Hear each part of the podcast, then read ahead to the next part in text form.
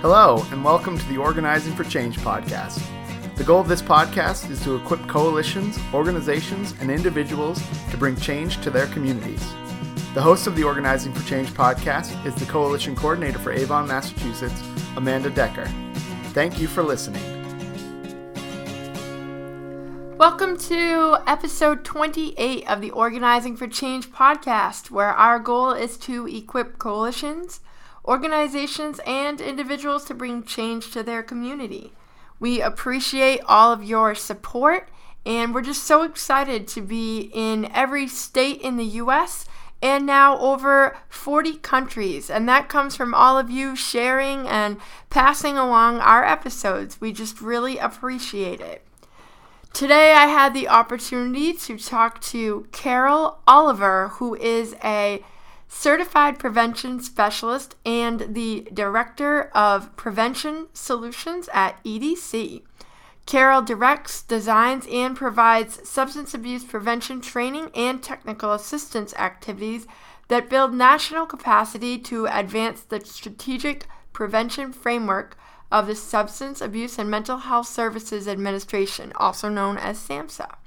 She has more than 20 years of experience in the field of substance use prevention and specializes in translating research into innovative, evidence based, and culturally appropriate prevention programs.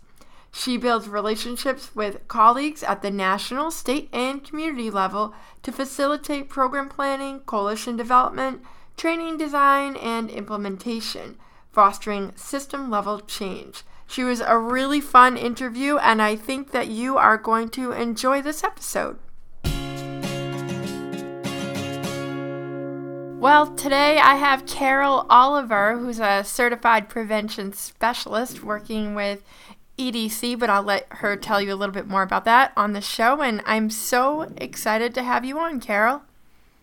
Well, thank you. I'm excited to be here. Yeah, why don't you let people know a little bit about yourself, where you're from, what you do, and then we'll launch into some fun questions uh, that I came up with to talk all about prevention. That sounds great. That sounds great. Well, you know, it's funny. So I've been a prevention specialist um, for, I did the math recently for about 28 years, right? So I started in 1990.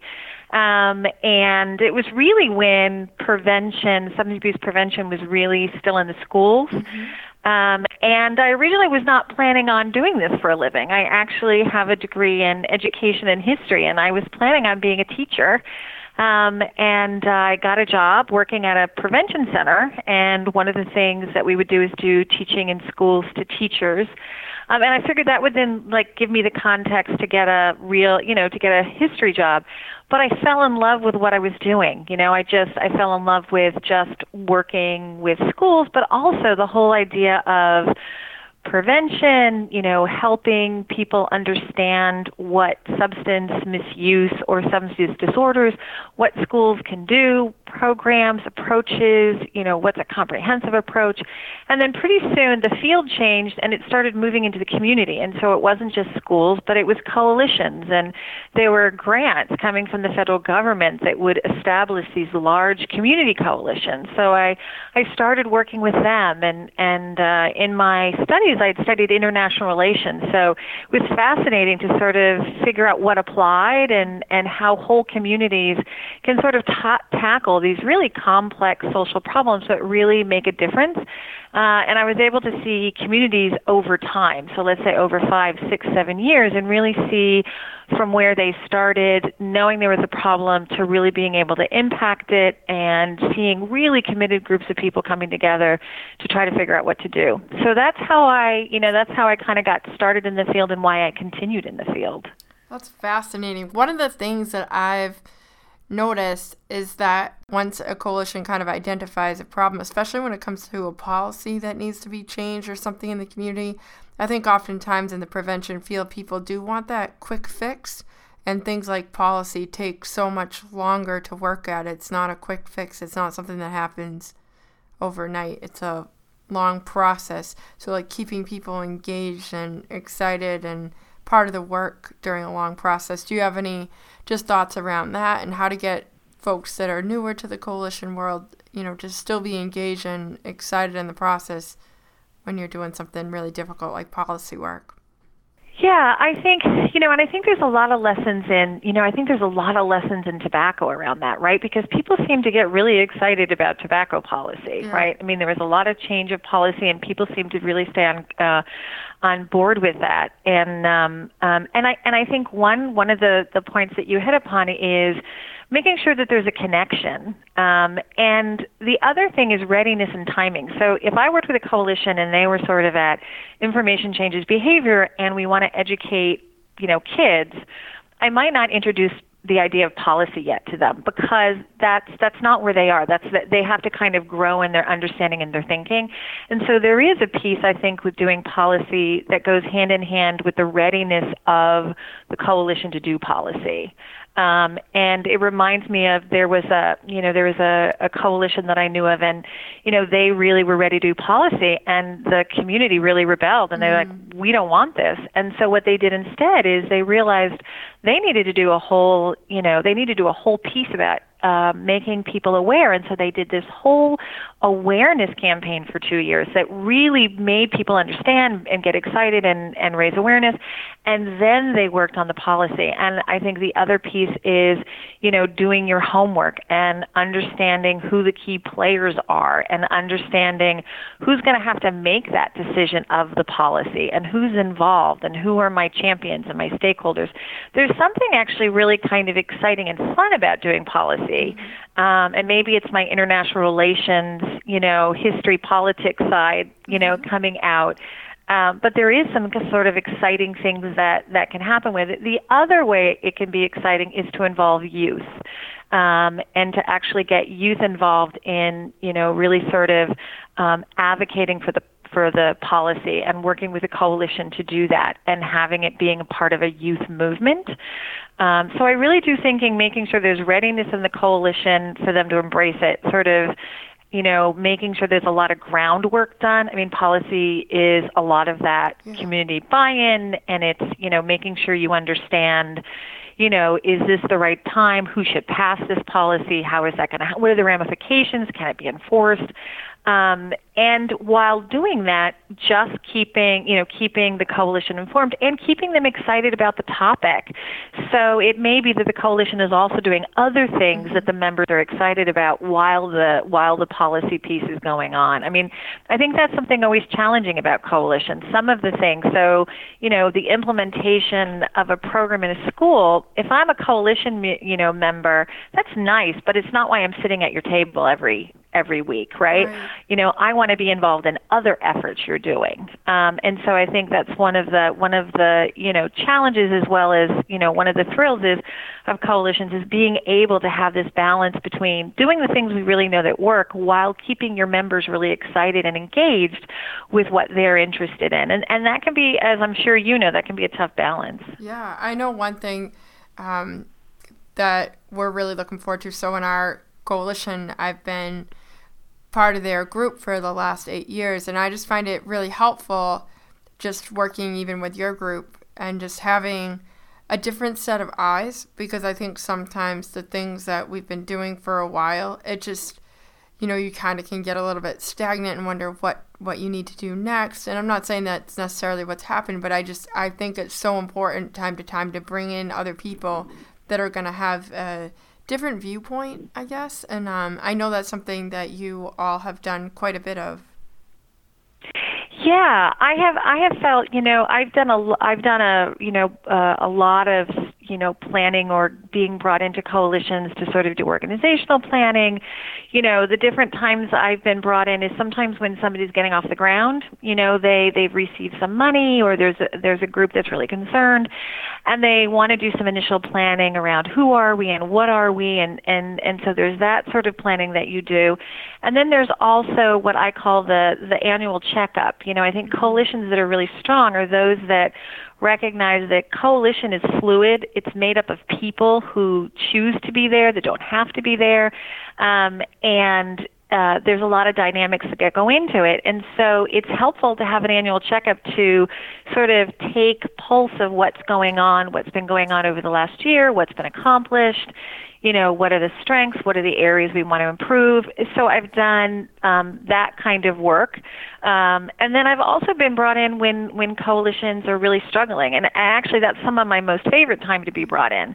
Um, and the reason is, is oftentimes there are things that are going on. And sometimes I find when coalitions are struggling, it's almost like they're in a growing pain situation. You know, they have gone so far and, and the membership is sort of ready to go to the next place. And, and the way you know that is, you know, people are no longer content with where the mission is, or they want to take on other projects that are not traditionally taken on, or you know, people want more leadership, and the structure of the coalition is not giving them the opportunities. And so, sometimes when a coalition is growing, it will come across as if it's struggling.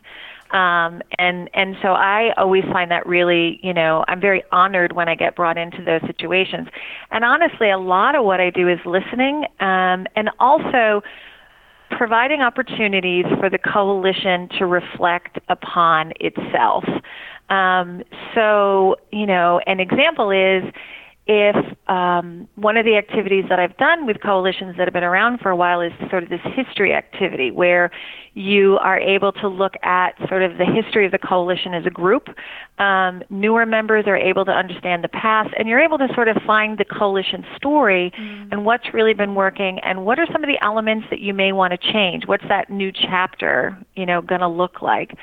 Or for some coalitions, it may be that you know, some of the structural pieces, how decision making is happening and how membership is happening and all of that. And so there are activities you can do that allow people to sort of look at those and sort of almost you know, on a scale of one to five, you know, how well are we doing? And then pick the ones that are going really strong and the ones that aren't, and then work on those. So a lot of my planning with coalitions is really coming up with activities that allow the entire coalition to sort of diagnose and analyze itself and come to conclusions, both on what's going on, but how do we solve it.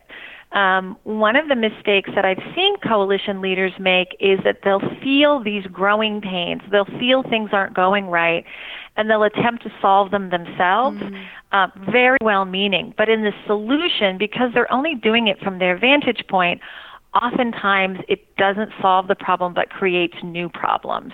Um, and so that's why bringing somebody in who can sort of step back and work with you and really allow the group to sort of analyze itself uh, can be really helpful in doing some troubleshooting and problem solving. That's fascinating. I think it really does help too when somebody kind of discovers the aha for themselves instead of being told, "Hey, this is your problem." I mean, that that seems so true in even working with young people. You know, if you come across and you're telling them the answers, it's not as powerful as when they discover some of the answers for themselves and the solutions for themselves. It's just so much more powerful. Yeah, and one one of the things I really like about that is, and I like this part about facilitation is, I don't know the answer, right? Mm-hmm. I don't know what's right for you. And sometimes I don't know exactly the dyna- dynamics of the problem. Sometimes I have an inkling of what might be going on. Um, but I love the unknown, right? I love the fact that there's this group of people and the amount of aha moments that people come up with is fascinating. Um, and um, and and I just you know I, I really I really enjoy that and um, and I think it really does make a difference that the group determines what its issues there are problems and then comes up with solutions. I had a group that I worked with which was actually a group of artists who were doing substance abuse prevention and one of the issues they had is they were feeling very very chaotic. Um, like everything was all over the place. And so when I worked with them, what the issue was was that they were very against the word structure. And you know they wanted things to be very free. Um, but without having any structure they you know really were feeling like things weren't organized. And so we needed to come up with a structure that didn't feel like structure for them. Right. and they actually created that you know that that was something that was one of their principles. And so they were able to do something that worked for the group that didn't feel too restraining for them. Um, You know, another example is I had a I had a coalition, and the problem that was uh, was coming up was that people were feeling very disconnected, um, and the communication wasn't going well. And you know, as we as we dove into it and looked at what was going on, it turned out that the whole coalition was only meeting once a year, um, and that everybody was in these subcommittees. And so, you know, what they realized was that you know that's not really working. It's very efficient in getting work done but it's not really feeding our coalition members and you know the communication is really only one way. Um, and so they readjusted how they ran meetings and, and how and it made such a world of difference for them. Yeah i love too that you use activities you know because oftentimes you go into a coalition and you know i've, I've seen so many meetings where it's one person that does all the talking and um, just for me, like I can see that members really become disengaged when it's one person that does kind of all the talking. So talk to me a little bit about like the activities and reasons why um, you know you've designed and developed some of those activities and just kind of the impact on making it more of an activity based meeting rather than a reporting. Yeah, well, and again, I have the advantage of, you know, when I come in, I'm sort of the outside like facilitator, right? I'm the I'm the person who's for those one or two meetings sort of you know creating and and and helping to craft an agenda that multiple people have to buy into it's not like i'll just come and do it myself without whomever is having me come in like you know reviews what we're hope you know what they want to accomplish and how but the way we get there is I often make suggestions about doing that. So an example would be, you know, oftentimes groups want to review their goals, right? They want to kind of say, this is what we were doing last year. Um, and oftentimes that's done on paper. And, and I've done activities where you sort of put all of the different goals um, up. So imagine a flip chart paper with each one. And then the group sort of puts in all the activities that go for all the goals. And they create that themselves. And then you stand back and you look at it. And oftentimes what you find is that there are too many goals and too few activities for each goal. And as people stand back, they're like, you know what, we need to consolidate these. Or, you know what, we're really just working on these three goals, but we haven't really, even though we say we do those. And again, if you were just looking at it on a blank piece of paper, you wouldn't see it. You know, you wouldn't have that same sort of cognitive aha moment. Now, what you do about it is then the group gets to sort of figure out and solve those sorts of problems. So that's kind of an example of rather doing something on a flat piece of paper. I mean, the best example I think is the idea of writing missions. So I think oftentimes people think writing a mission is really, you know, I just need this thing. I have a coalition. I need a vision statement. I need a mission mm-hmm. statement. I have it. Um, but really, mission statement writing is really about the group defining itself. Um, and so doing a mission activity where people are, are thinking about the who, the what, the why, the when, and who are we is really essential for them defining the group so mission statement writing to me isn't just an activity it's not just a you know check it off your box. It defines your group. And i worked with one group where after they finished the process they realized they were two separate groups. They had been struggling for a really long time and fighting and arguing and whatever. And it turned out that they had you know, half the group wanted one mission, the other wanted another, and they were very different missions. And I think in their case, they actually broke into two separate groups and, you know, did really well that way. Um, but it took the mission kind of group process to sort of get them there. So true. And I think coalitions change over the years, right? I mean, as new people come to the table, um, you know, yes, it's important to remind them of like why they're here. But like sometimes the issues in the community look different than they did in the past. And there's a new group of people that may be more passionate about one part than another. Would you agree or? Oh yeah. And you know i i, I have this analogy. It's like you know new relationships need work, but so too do long-standing relationships. They just need sometimes different kinds of work, right? Mm-hmm. Uh, but they both equally need as as as much work. You have to attend. You know, you need to attend to a garden that's been a long around for a long time, and one that's new, and it just needs different types of attention.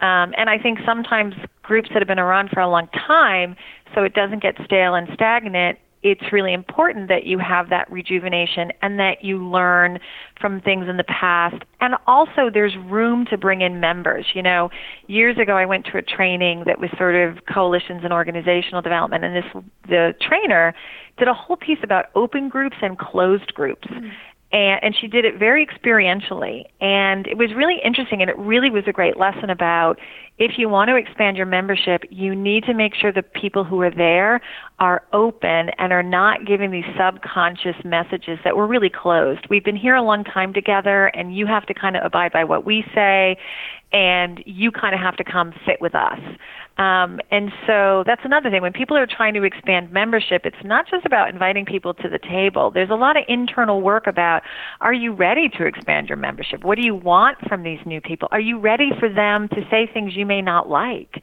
You know, do you want them to just fit into what you're doing or do you want them to also help shape what this is all about?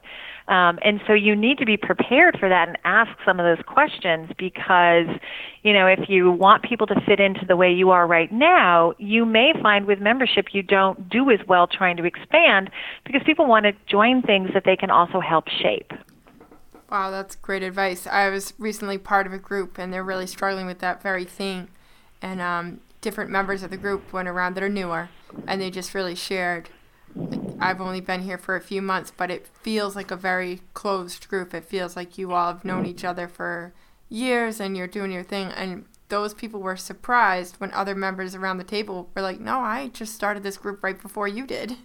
Um, but, you know, having that space to talk about the experience of the group and, you know, being conscientious of new members and how they feel when they come, that's just really, really great advice.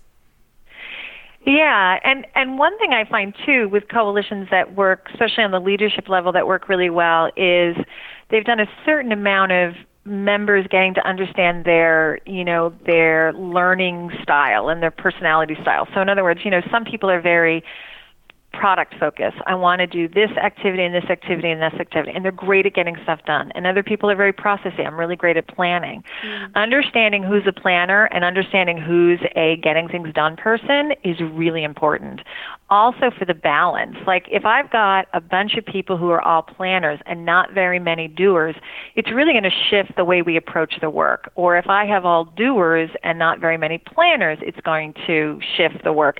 And oftentimes when I've been brought in, that was one of the ahas that I came away with is, and I've done activities where people can sort of look at this, the group can look at this dynamic. Um, and when they're wondering why it feels like nothing gets done, well, sometimes it's because you've got a really hard, significant amount of planners, or why we just feel like we're in an activity trap. Sometimes it's about needing to recruit people and also increase the amount of people who are planners in the room.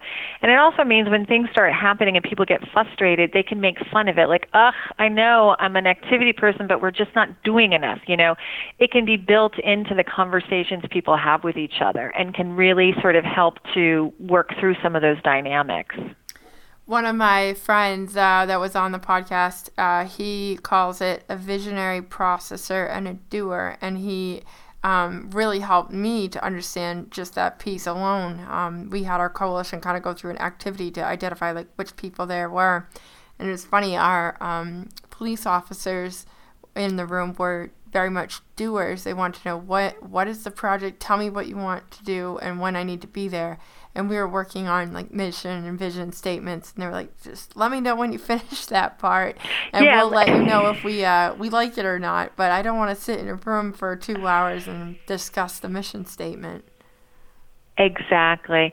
That kind of backs into an activity I've done with groups. I've done it in the beginning, and I've done it when someone's sort of doing this like annual checkup thing, or when you have a lot of new members, and I and I call it the bottom line. And so it's sort of like the question is, um, if you were to stay in this group for another three or four meetings, another three or four months, bottom line, what has to happen for you? Mm. And so some people are like, the meetings have to start on time other people are like, we have to move to action in three meetings. Um, and what you do is it really gives you a sense of what people are looking for to keep them at the table. And that's what you try to shoot for, right? You try to shoot for the bottom line across, right? So, okay, I need I know I need to have very organized meetings and I need to have minutes because people need to know. I also need to move, move to action, but we need to have time for people to network, to get, you know, to be able to get their own needs met. And it's really helpful because it kind of says, okay, this is what we're this is what we kind of need across all the members.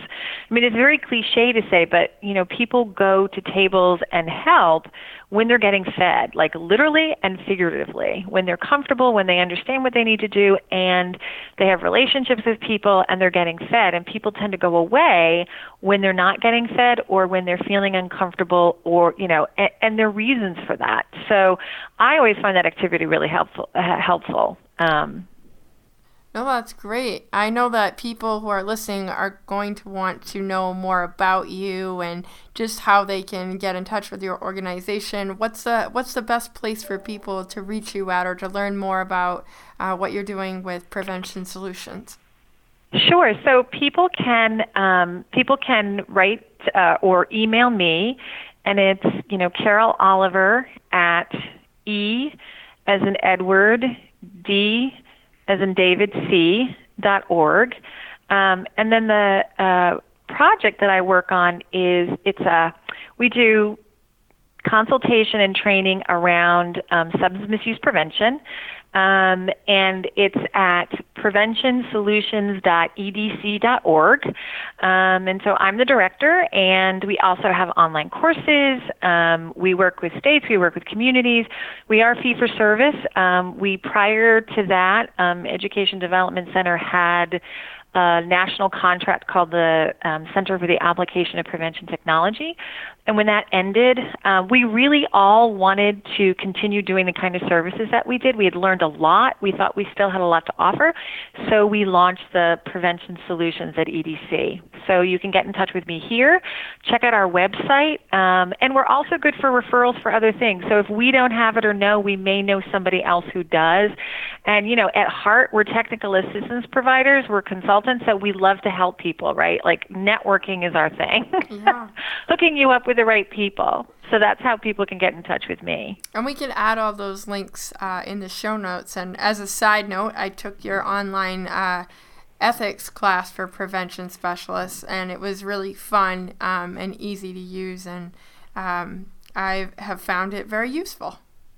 That's excellent. Yeah. Well, and I think I think one of the challenges for people who do this kind of work is it's not like I mean I don't know about you, but I didn't take a course course in substance misuse prevention. I mean I didn't really know what public health was back then, right? And so I think many people stumble into the profession from lots of other different fields. Mm-hmm.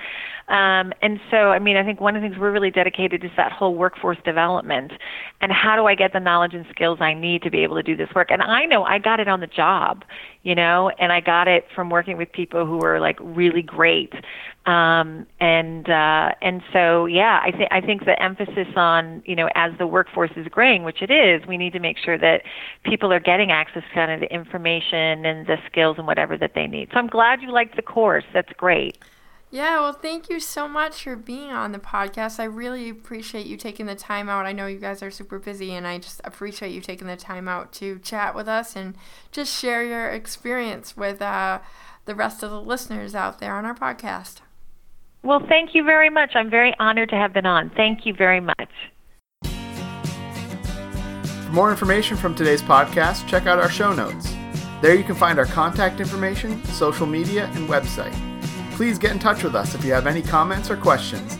And if you like today's podcast, please share it with your friends. Thanks for listening.